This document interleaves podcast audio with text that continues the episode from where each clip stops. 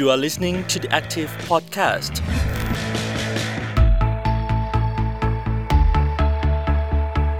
สวัสดีค่ะ ต้อนรับคุณผู้ฟังเข้าสู่ The Active Podcast นะคะ วันนี้อยู่กับพรีนพิชยาพรโพสง่าค่ะ เราจะมาชวนคุยกันนะคะ เกี่ยวกับพื้นที่ชุมชนคลองเตย ที่ตอนนี้กลายเป็นพื้นที่ที่มีการติดเชื้อโควิด -19 มากค่ะ แล้วก็กลายเป็นพื้นที่เสี่ยงน่ากังวลอีกแห่งหนึ่งของกรุงเทพมหานครเลยนะคะ แม้ว่าจะมีการช่วยเหลือเข้าไปแล้วค่ะ แต่เราก็อยากจะมาพูดคุยกันอีกมุมหนึ่งนะคะของภาคประชาสังคมค่ะว่าที่ผ่านมาเป็นมายังไง มีการช่วยเหลือแบบไหน ต้นทุนที่มีอยู่จะไปต่อยอดการช่วยเหลือของรัฐได้อย่างไร และควรจะไปยังไงต่อเพื่อที่ว่าจะทำให้พื้นที่คลองเตยเนี่ยเป็นต้นแบบของการจัดการแก้ปัญหาได้เป็นอย่างดี เพราะต้องบอกว่าชุมชนแออัดที่มีความเสี่ยง และมีความเปราะบางในการแพร่ระบาดของโรคอยู่แล้ว ก็ยังมีชุมชนทำนองนี้ในกรุงเทพอีกหลายชุมชนเลยล่ะค่ะ พูดคุยกันกับพี่ท็อปนภนาถอนุพงษ์พัฒน์ค่ะ ที่ปรึกษากลุ่มคลองเตยดีจัง พี่ท็อปสวัสดีค่ะ สวัสดีครับ พี่ท็อปสบายดีอยู่นะคะ ครับผม วันนี้เราก็ปรับตัวเหมือนกันนะคะ เพราะว่าพูดคุยกันผ่านทางโซเชียลมีเดียอินเทอร์เน็ตนะคะ เพราะว่าเราจะลดการเจอกันเนาะแล้วก็เว้นระยะห่างกันด้วย ก็ใช้ออนไลน์นี่แหละค่ะ เป็นตัวที่จะช่วยเราทำงานในวันนี้ ก็ work from home กันนะคะที่บ้านพี่ท็อปคะถ้าพูดถึงสถานการณ์ที่คลองเตยตอนนี้ในฐานะของคนที่ทำงานเป็นที่ปรึกษากลุ่มคลองเตยดีจังพวกพีกับผู้คนที่ทำงานในพื้นที่ด้วยมองปรากฏการณ์ที่เกิดขึ้นนี้ยังไงบ้างคะก็ถือว่าน่าเป็นห่วงอยู่นะครับ ถ้าเรายังไม่มีมาตรการพิเศษที่จะเข้าไปดูแลครับ แต่ว่าสองสามวันหลังนี่ทางรัฐก็จะเริ่มตื่นตัวมากขึ้น แล้วก็เริ่มมีมาตรการเชิงรุกเข้าไปหาชุมชนนะครับ อืมค่ะเห็นตัวเลขของผู้ติดเชื้อที่เพิ่มขึ้นต่อเนื่อง วันนี้มีวัคซีนที่เริ่มเข้าไปฉีดแล้ว ไม่แน่ใจนะคะว่าจะสามารถฉีดให้ครอบคลุม จนกลายเป็นภูมิคุ้มกันหมู่ได้เมื่อไหร่ พี่ท็อปกังวลเรื่องนี้ไหมคะ มันก็ต้องแข่งกันสองทางใช่ไหมครับ การฉีดค่ะวัคซีนแล้วก็ฉีดให้กับคนที่ยังไม่ติดเชื้อ แต่ขณะเดียวกันจำนวนผู้ติดเชื้อ แล้วก็คนที่ต้องกักตัวอยู่ในชุมชน แต่ละชุมชนมันก็ มีเพิ่มขึ้นเรื่อยๆนะครับ ถ้าเราไม่สามารถแยกผู้ติดเชื้อออกมาจากชุมชนได้ หรือว่าไม่สามารถที่จะดูแลผู้ที่ต้องกักตัวนะครับ ซึ่งอาจจะเป็นผู้ติดเชื้อรายต่อมานะครับ ด้วยการให้เขาสามารถตรวจคัดกรองได้อย่างรวดเร็วเนี่ยจำนวนการแพร่เชื้อหรือการติดเชื้อในชุมชนก็คงจะดำเนินต่อไปเหมือนกันนะครับ ก็เรียกว่าต้องสู้กันนะคะสำหรับจำนวนของผู้ที่ได้รับวัคซีน ยิ่งสูงมากเท่าไหร่ก็ยิ่งมีโอกาสที่จะควบคุมการแพร่ระบาดของโควิด -19 ในพื้นที่นี้ได้มากยิ่งขึ้นนะคะ แต่ก็ต้องครับบอกว่าค่ะว่าเราเรียกว่าชุมชนคลองเตยเนี่ย แต่จริงๆแล้วเนี่ยแทบจะเรียกว่าเป็นย่านคลองเตยก็ว่าได้เลยใช่ไหมคะพี่ท็อป เพราะว่าในนั้นเนี่ยก็มีชุมชนเล็กๆย่อยๆ แยกไปอีกหลายชุมชนอยากให้พี่ท็อปเล่าให้ฟังนิดนึงอะค่ะว่า ตรงนี้เนี่ยข้างในมีกี่ชุมชนบ้าง ลักษณะความเป็นอยู่ของพวกเขาเป็นยังไงกันบ้างค่ะ ที่เราเรียกชุมชนแออัดคลองเตยหรือสมัยโบราณเขาก็อาจจะใช้คำว่าสลัมคลองเตยใช่ไหมครับ ค่ะ ก็หมายถึงชุมชนแออัดที่มีคนอพยพเข้ามาอยู่กันนะครับ ทั้งในพื้นที่ของการท่าเรือเป็นส่วนใหญ่ แล้วก็พื้นที่อื่น ๆ ของทั้งหน่วยราชการหรือเอกชนนะครับ ที่มีคนเข้าไปอยู่กัน มีทั้งแบบที่มีการเช่า มีทั้งแบบที่เป็นการบุกรุกนะครับ มีหลาย ๆ แบบ ทีนี้อ่า ด้วยด้วยกฎหมายเกี่ยวกับการจัดตั้งชุมชนใช่ไหมครับ ก็อนุญาตให้ชุมชนที่เขารวมตัวกันนะมาขึ้นทะเบียนกับทางเขตให้เป็นชุมชนได้ มันก็เลยถูกเรียกว่าเป็นชุมชนของเตยนะครับ พื้นที่ก็ไม่ได้ต่อกันไปทั้งหมดนะครับ บางโซนก็อาจจะอยู่ติดกันแน่นๆสามสี่ชุมชน มีชุมชนจำนวนหนึ่งที่เคยถูกไฟไหม้นะครับค่ะก็มีการสร้างแฟลตลงไปแทนในพื้นที่ที่เคยเป็นชุมชนอืม จากชุมชนแออัดแนวราบ ก็กลายเป็นชุมชนแออัดแนวตั้งขึ้นมาอืมค่ะ ครับ พี่ท็อปคาดว่ามีประชากรที่อยู่ในชุมชนคลองเตยเนี่ย กับที่รวมแล้วในชุมชนย่อยๆทั้งหมดประมาณกี่คนนะคะ ถ้ารวมทั้งหมดเลยที่ขึ้นทะเบียนแล้วก็ไม่ขึ้นทะเบียนด้วยนะครับ มีประมาณ 43 ชุมชนนะครับจำนวนประชากรที่ขึ้นทะเบียนไว้น่าจะประมาณ 8 8 0 0 0 0 9 0,000คนนะครับอืมแต่แต่ประชากรแฝงเนี่ยค่ะอาจจะถึงแสนหรือแสนกว่า อ๋อสูงมากแล้วมันมันเป็นสัมพันธ์กับการกระจายของเชื้อยังไงบ้างคะคือบ้านของเขาใช่ไหมครับ ที่อยู่ในส่วนที่เป็นโซนที่แออัดมากๆเนี่ยครับเขาก็จะปลูกติดกันไม่มีช่องว่างใช่ไหมครับก็เป็นเพิงไม้บ้างละเป็นบ้านอ่าเล็ก ๆ ที่เขาพยายามคนไหนที่พอจะมีตังค์ใช่ไหมเขาก็ปรับปรุงขึ้นมา แต่ถ้าเดิมๆมันก็จะเป็นเพิงไม้เล็ก ๆ ที่เขาเอาเศษไม้มาปฏิปต่อกัน บ้านหลังหนึ่งเนี่ยก็อาจจะมีพื้นที่ตั้งแต่สัก สามคูณสี่ตารางเมตรสองคูณสามตารางเมตร อันนี้แล้วแต่บ้านไหนที่มีพื้นที่เยอะหน่อยก็อาจจะซอยเป็นห้องเล็กๆ ให้คนเช่าอยู่ก็มี ในตัวบ้านเองเนี่ยก็อาจจะมีคนอยู่ตั้งแต่ห้าคนจนถึงสิบกว่าคนนะครับโอ้ถ้าเกิดคนหนึ่งติดเชื้อขึ้นมา ทุกคนที่อยู่ในห้องเดียวกันก็แทบว่าจะต้องกลายเป็นผู้ติดเชื้อหมดเลยค่ะ ใช่ครับ ปัจจัยหนึ่งที่ทำให้การระบาดมันอ่าเพิ่มขึ้นเร็วเนี่ยก็คือการที่เขา ต้องรอรับถูกรับตัวไปโรงพยาบาลโดยการรออยู่ในบ้านนะครับค่ะเวลาเราบอกว่าให้กักตัวอยู่บ้านใช่ไหมครับอืมแยกตัวออกมาเนี่ยมันทำไม่ได้นะครับ มันมีค่ะครอบครัวหนึ่งเนี่ยเขาอยู่กันในบ้านเนี่ยเก้าคน มีคนติดคนโอ้เดียวนะครับ แล้วเขาค่ะบ้านเขามีสองชั้นเขาก็ต้องคอยสลับกัน ถ้าคนติดเชื้ออยู่ข้างล่างทุกคนขึ้นข้างบน คนติดเชื้ออยู่ข้างบนทุกคนลงข้างล่างอืมแต่สุดท้ายก็ติดเกือบหมดทั้งบ้านนะครับแปดคนอืมเพราะว่าเขาใช้ห้องน้ำห้องเดียวกัน ตัวบ้านเนี่ยก็มีพื้นที่น้อยใช่ไหมครับ คนก็จะค่ะชอบออกมายืนคุยกันหน้าบ้านอืมนะซึ่งมันก็เป็นถนนแคบๆประมาณเมตร เมตรกว่าๆเมตรยี่สิบครับ เดินสวนกันก็ลำบากละงั้นคนค่ะเขาอยู่ในบ้านไม่ค่อยได้ใช่ไหมครับ มันเล็กมันร้อนเขาก็ออกมานั่งเล่นกันหน้าบ้าน หรือว่าโซนตามแถวชุมชนที่มันมีที่โล่งๆนิดนึงเขาจะไปนั่งเจอกัน นั่นก็เป็นโอกาสของการแพร่เชื้อใช่ไหมครับอืมเวลาเขาออกมาเจอกัน เวลาที่เขามาเจอกันเนี่ยค่ะเอ่อ หน้ากากอนามัยหรือว่าการป้องกันของเขาพร้อมไหมคะเขาเขามีพอหรือเปล่าหรือว่ามีศักยภาพพอที่จะซื้อมาป้องกันตัวเองไหมคะคือช่วงก่อนหน้าเราก็แจกไปเยอะมากนะครับ เป็นหมื่นๆอันนะครับเออจริง ๆ น่าจะเป็นร่วมแสนเลยนะครับ ที่แจกไปกระจายไปทั่วในเกือบจะทุกชุมชนนะครับ ค่ะค่าใช้จ่ายในการซื้ออุปกรณ์ป้องกันตัวนี่ก็เป็นภาระเขาเหมือนกันนะครับ มันต้องได้รับค่ะการสนับสนุนเพราะว่าส่วนใหญ่เขาเป็นคนที่มีรายได้น้อยอะครับ เงินเก็บค่ะก็ไม่ค่อยมีเอ่อ ความกังวลตั้งแต่การระบาดระยะแรกนะครับ ตั้งแต่ปีที่แล้วนะครับ ก็หลายๆฝ่ายก็ได้มองเรื่องนี้แล้วก็พยายามลงไปดูในพื้นที่ว่าจะมีมาตรการป้องกันเขาได้ยังไงนะครับ จนนำมาสู่การตรวจเชิงรุกในในรอบการระบาดรอบแรกนะครับของกรมควบคุมโรคแต่รอบนั้นโชคดีว่าไม่มีคนที่ติดเชื้อเลยนะครับ มันมีการเตรียมที่กักตัวมีการส่งความช่วยเหลือ อุปกรณ์ป้องกันหน้ากากเจลล้างมือลงไปในพื้นที่ครับ รอบนั้นโชคดีมาก แต่รอบนี้ไม่เหมือนกันละคราวนี้ของจริง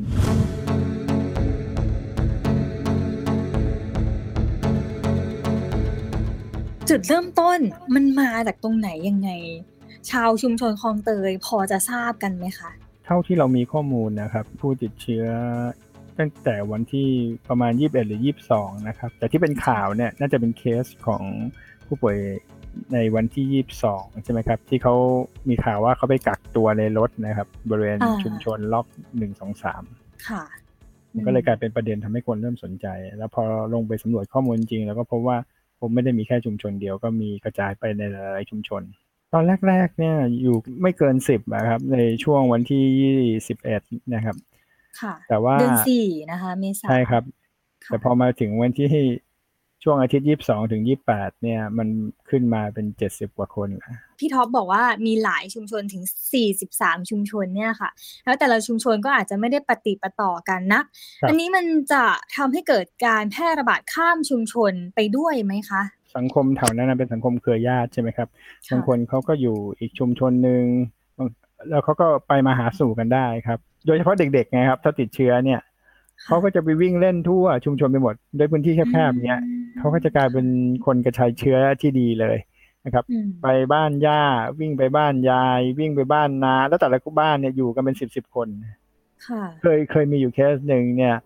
พอน้องเขาไปวิ่งเล่นเนี่ย เลยทำให้เกิดผู้สัมผัสเสี่ยงสูงเนี่ยขึ้นมาสามสิบกว่าคน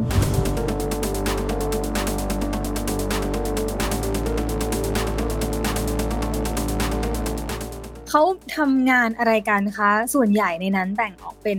สาขาอาชีพอะไรกันบ้างทำงานในพื้นที่ไหมหรือว่าต้องมีการออกไปนอกพื้นที่ด้วยอะค่ะส่วนใหญ่ก็ไม่ค่อยมีงานในพื้นที่เท่าไหร่ครับ เพราะโซนตรงนั้นมันมันไม่ใช่ชุมชนที่ที่เป็นตลาดงานนะครับค่ะก็เอ่อถ้าตอนสมัยแรกๆเลยเขาอาจจะมาเป็นกรรมกรท่าเรือกันใช่ไหมครับอืมเอ่อแต่พอตอนหลังๆเนี่ยโดยเฉพาะตั้งแต่โควิดมาเนี่ย การขนส่งมันก็ลดน้อยลงมากใช่ไหมครับ คนก็ตกงานจากกรรมกรท่าเรือเป็นจำนวนมากค่ะคนอีกจำนวนหนึ่งก็เป็นทำอาชีพรับจ้างทั่วไปอะครับเขาก็รับงานแล้วแต่ใครจะมาจ้างเขาไปทำอะไรที่ไหนนะครับ คนที่มีอาชีพเป็นพนักงานขับรถรับส่งของก็เยอะครับ แม่บ้านตามคอนโดอพาร์ตเมนต์โรงแรมนี่ก็เยอะครับ ที่เป็นอืมอาชีพที่ต้องทำงานเพื่อรองรับระบบใหญ่ ๆ ในเมืองนะครับ อ๋อ เป็นบริการเมืองเนาะที่ไม่มีสวัสดิการด้วยใช่ไหมคะ เพราะว่าใช่ใช่ครับไม่ใช่พนักงานประจำครับทำนองส่วนใหญ่นี้จะไม่ได้เป็นพนักงานประจำมีอยู่บ้างครับ ที่เป็นพนักงานบริษัท แต่ก็ถือว่าเป็นค่ะจำนวนน้อย คนที่ออกไปทำงานเนี่ย สมมุติว่าเขาไปทำงานในแหล่งที่มีการแพร่ระบาดอย่างรอบแรกเนี่ยก็มีบางคนที่เป็นแม่บ้านในคอนโดที่มีผู้ติดเชื้อนะครับเขาไปสัมผัสผู้ติดเชื้อโดยไม่รู้ตัวเขาก็ติดเข้ามา แต่ว่าระลอกหลังเนี่ยเขาว่าค่ะระลอกที่สามเนี่ยน่าจะ เป็นการติดมาจากคลัสเตอร์ทองหล่อนะครับอืมเป็นพวกพนักงานที่เขาไปทำงานที่นั่นนะครับ แต่ค่ะเราไม่ยืนยันนะครับอันนี้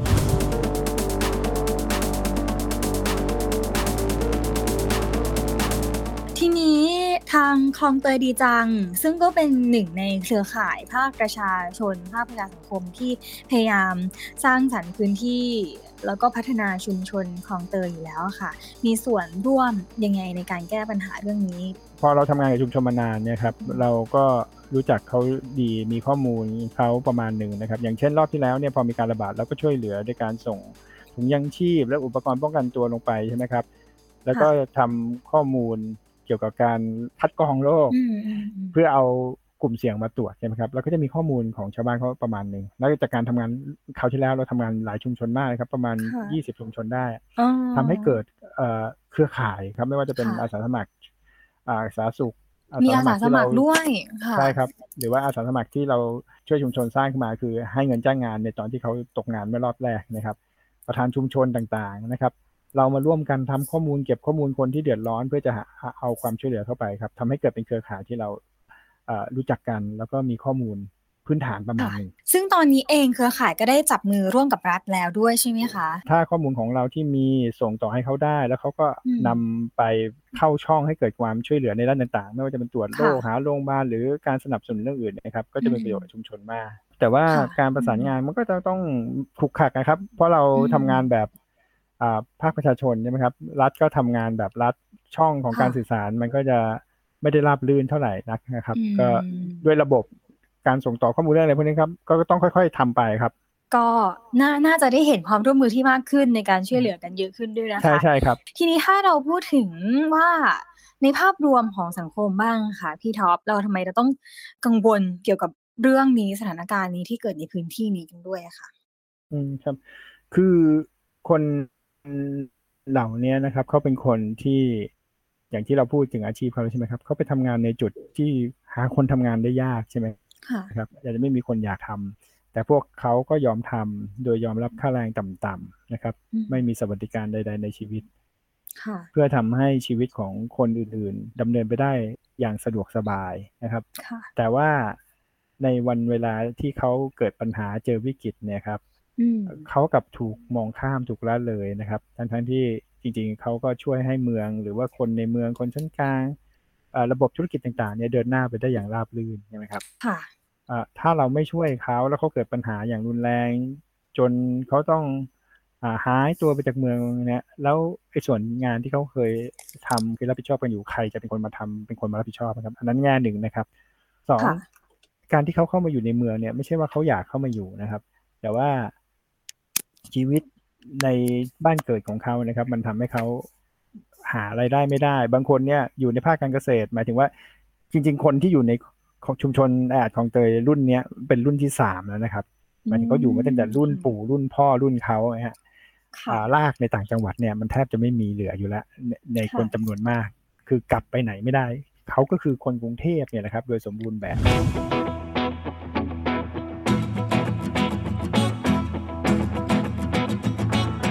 ลักษณะของการระบาดแบบนี้ค่ะพี่ท็อปมองยังไงบ้างคะคนอื่นๆ ที่อาจจะอยู่นอกชุมชน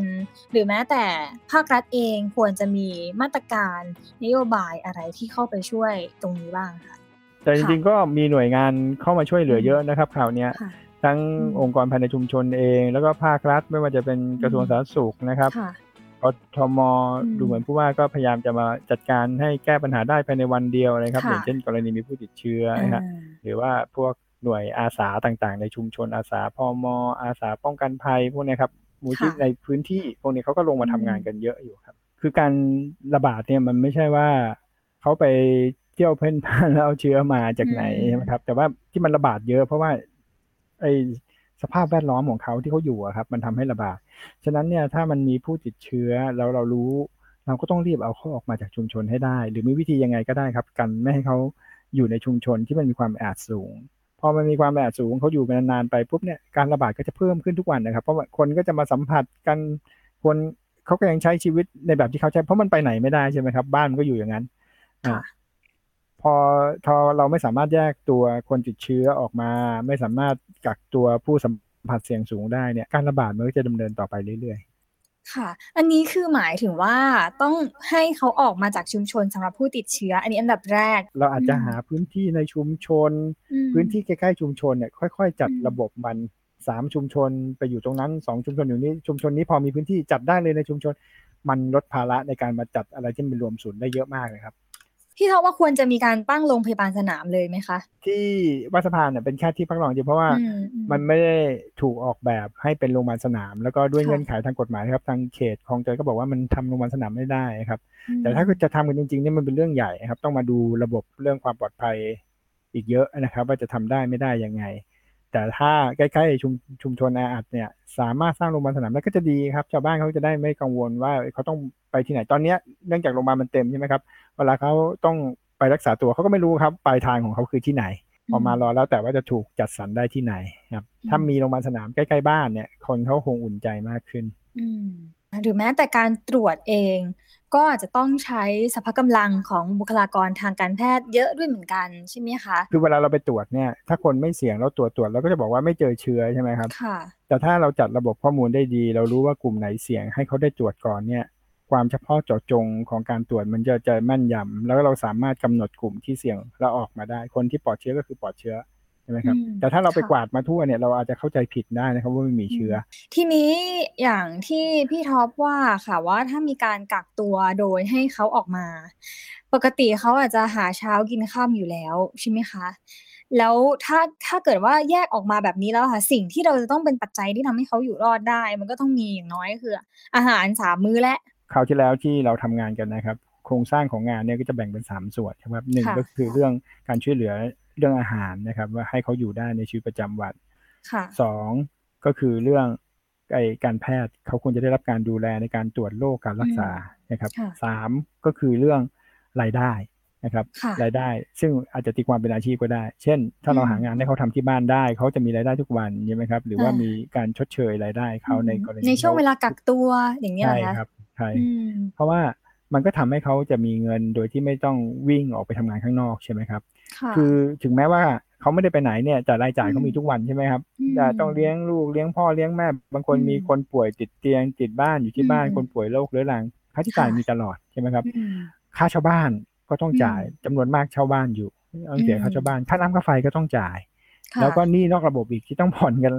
ทุกวันทุกวันครับ ค่ะ คือเราจะบอกว่า อ่าให้ให้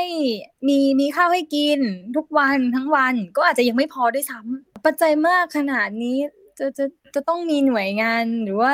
การช่วยเหลือขนาดไหนถึงจะเพียงพอคะเพราะว่าก็ไม่ใช่คนน้อยๆด้วยค่ะพี่ท็อปคือผมคิดว่าก็ต้องประเมินนะครับ หมายถึงอ่าถ้าพูดว่าความรับผิดชอบเรื่องพวกนี้มันน่าจะเป็นหน้าที่ของรัฐบาลหรือว่ารัฐนะครับอ่ารัฐเองเนี่ยก็ต้องคิดนะครับว่า สิ่งที่ต้องทำเนี่ยมันสามารถจะรักษาสถานการณ์โดยรวมได้ดีขนาดไหนใช่ไหมครับ ถ้าบางทีเราไปคิดเล็กคิดน้อยเนี่ยแล้วเราไม่ทำอะไรบางอย่างเนี่ย กลายเป็นว่าในสถานการณ์ในภาพใหญ่เราก็รักษามันไว้ไม่ได้อีกนะครับบางทีก็ต้องเป็นเป็นเรื่องของการตัดสินใจครับแล้วก็จริงๆภาคประชาสังคมก็ช่วยกันเยอะมากครับถ้าดูจากพอมีข่าวปุ๊บคนก็ระดมความช่วยเหลือลงไปที่ชุมชนเยอะนะครับ แต่มันมันจะให้เป็นระบบมัน ต้องอาศัยเครื่องมือและทรัพยากรที่มีจำนวนมาก ซึ่งมันหมายถึงคนที่ถืออยู่ก็คือรัฐเนี่ยนะครับ ที่ถือของพวกนี้อยู่ ภาคเอกชน ภาคประชาสังคมไม่ได้มีของมีอำนาจหรือว่าเครื่องไม้เครื่องมือต่างๆ เยอะเท่าที่รัฐมีครับรัฐจะรับไหวไหมคะ มันไม่ได้เป็นเรื่องที่ยากเพียงแต่ว่าต้องอาศัยความละเอียดในการคิดนะครับ เพราะว่าแต่ละชุมชนเนี่ยมีความแตกต่างกัน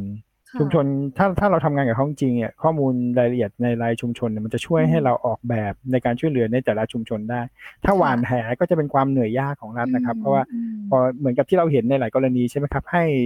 แบบนี้ทั่วกันทุกคนให้กลุ่มนี้กลุ่มนั้น เฉพาะไป แต่ก็จะมีคนตกหล่นอยู่ดีใช่ไหมครับเพราะข้อมูลมันไม่แม่นยำพอฉะนั้นถ้าเราทำข้อมูลในระดับชุมชนให้มันยำพอเราก็จะรู้ครับว่าใครต้องการความช่วยเหลือแบบไหนมันจะทำให้เรา ให้ความช่วยเหลือได้ตรงความต้องการ แล้วก็ไม่ไม่จำเป็นต้องจ่ายในสิ่งที่ไม่ไม่จำเป็น หรือว่าคนข้างนอกชุมชนคลองเตย คนอื่น ๆ ในประเทศควรที่จะต้องบริจาคของบริจาคเงิน หรือว่าบริจาคทรัพยากรอะไรเพื่อมาช่วยตรงนี้ด้วยไหมคะ ก็ตอนนี้ก็มีคนช่วยเยอะเลยนะครับผมผมคิดว่าคนไทยโดยทั่วไปเป็นคนน่ารักนะครับ แล้วก็มีน้ำใจอยู่แล้วเวลาเห็นคนเดือดร้อนก็อยากช่วย เพียงอย่างก็เข้าใจนะครับทรัพยากรตอนนี้ทุกคนก็เดือดร้อนไปหมดนะครับ มันก็ไม่ได้ว่า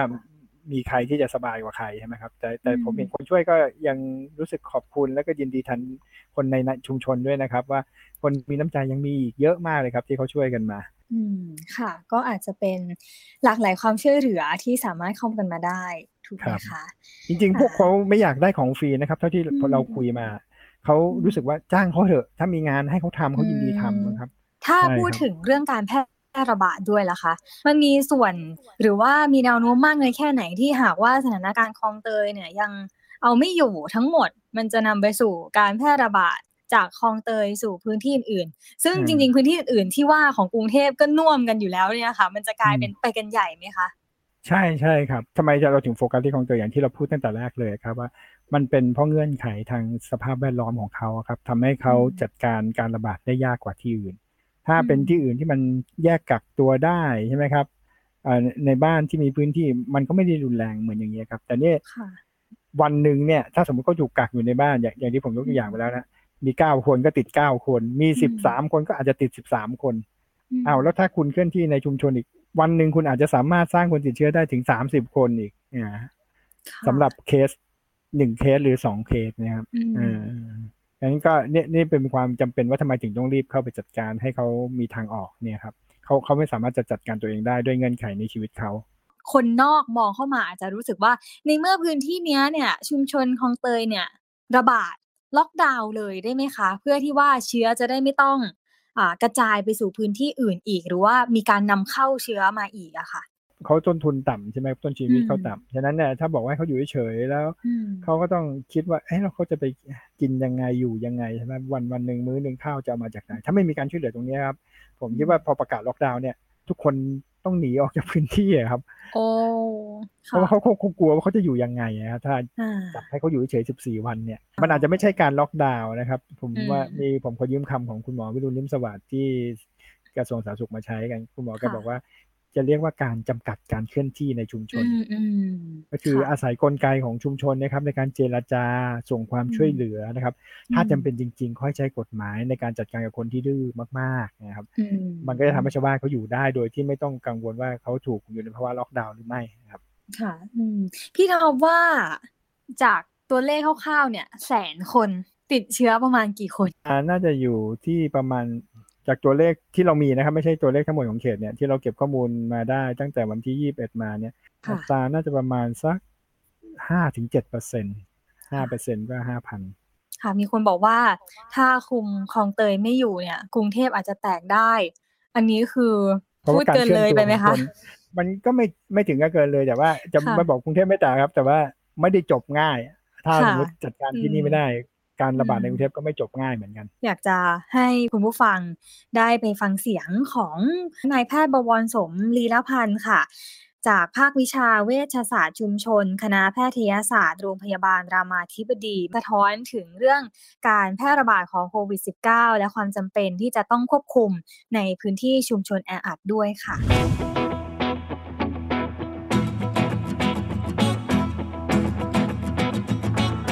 30-50%นะครับที่ที่เป็นผู้ติดเชื้อไม่มีอาการจากผู้ติดเชื้อทั้งหมดและในคนกลุ่มนี้จะมีประมาณสัก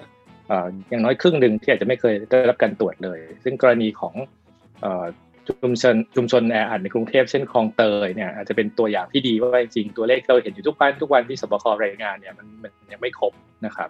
สถานการณ์ก็อยู่ในช่วงที่เราต้องจัดการอย่างยากลำบากครับเพราะว่าถ้าคุมไม่ได้เนี่ยก็จะมีผู้ติดเชื้อรายใหม่มากขึ้นเรื่อยๆ ถ้าไม่ระวังเป็น ผู้สูงอายุหรือผู้ที่มีความเสี่ยงด้านสุขภาพเนี่ยโอกาสที่ต้องใช้ห้อง ICU ก็จะเยอะขึ้นแต่อย่างที่เราทราบกันตอนนี้ห้อง ICU ค่อนข้างจะตึงอยู่นิดนึงนะครับจำนวนนี้เป็นๆที่จะไม่เพียงไม่พอเพียง ถ้าเกิดมีจำนวนผู้ป่วยหนักเพิ่มขึ้นอีกครับผมตัวนโยบายการควบคุมโรคเนี่ยมันเป็นเรื่องทางการแพทย์การสาธารณสุขก็จริงนะครับ แต่เป็นเรื่องทางสังคมเกี่ยวข้องไปด้วย ไม่อยากให้เกิดภาพของรังเกียจเดียดฉันคนที่เป็นชุมชนแออัดนะครับ แล้วก็แล้วก็บางคนอาจจะรู้สึกกลัว ต้องต้องการให้ล็อกดาวน์คนกลุ่มนี้ไม่ให้ไปไหนเลยไงซึ่งผมคิดว่ามันเป็นไปได้ยาก แต่นี่เป็นเรื่องที่ใหญ่มากคนเป็นแสนคนนะครับ เราคงไม่สามารถจะล็อกดาวน์ลักษณะแบบนั้นได้นะครับ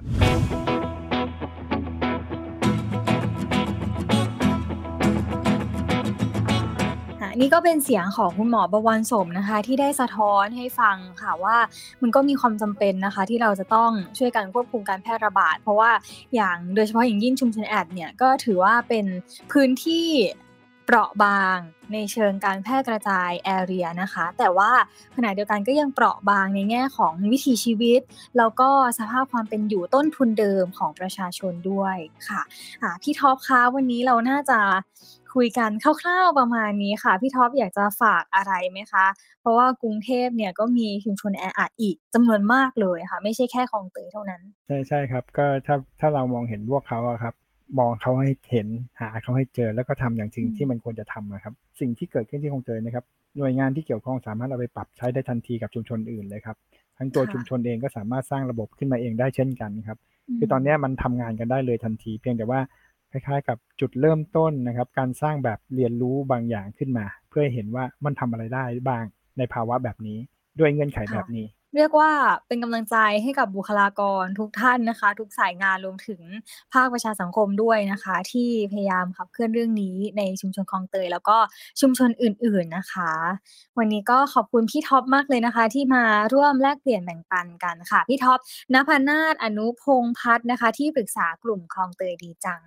ขอบคุณค่ะพี่ท็อปครับ สวัสดีครับ สวัสดีค่ะ นี่ก็คือทั้งหมดของการพูดคุยของเราในวันนี้นะคะ ขอบพระคุณสำหรับการรับฟังค่ะ คุณผู้ชมสามารถติดตาม The Active Podcast ได้ใหม่นะคะสำหรับวันนี้ลาไปก่อน สวัสดีค่ะ